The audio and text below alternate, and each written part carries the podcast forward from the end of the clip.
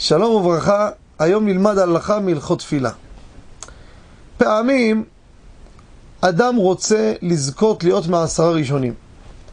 כפי שאמרנו בעבר, מי שמגיע לתפילה מעשרה ראשונים, נוטל שכר כנגד כולם. השכר שלו, כמו כל הציבור כולו.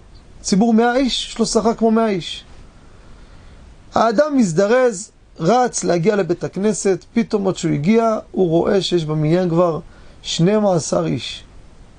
יש לו איזו אכזבה, יש לו איזו הרגשת החמצה שהפסיד את עשר הראשונים. אומר האדם הזה, יש לי רעיון. הוא נמצא בשטיבלח, בית כנסת שיש כמה מניינים. אומר, אני אכנס למניין השני, שם אני אהיה בין הראשונים, עדיין אין מניין. וכשהמניין יעבור את העשרה, אז אני אעבור למניין הראשון. בינתיים הוא מתפלל איתם, פסוקי דה זמרה, הכל הוא שומע, הוא שומע גם את הכל, הוא איתם. רק למה הוא רוצה להיות שם? כדי להרוויח עשרה ראשונים. אחרי שהוא יספור שהם 11 או 12 איש, מיד הוא יחזור למניין הראשון, כי הוא רוצה גם כן לגמור ולצאת למלאכתו, ללימודו, לפרנסתו. האם הפטנט הזה, האדם ירוויח עם זה משהו או לא? מצינו התייחסות מפורשת לכך בספר שער הכוונות לרבנו האריזה על זכותו תגן עלינו אמן.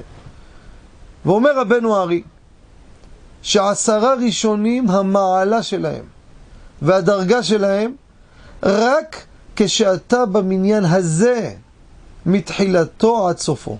אבל אם אתה מתחיל ויוצא, כמו שאמרנו, אין לך את השבח של עשרה ראשונים.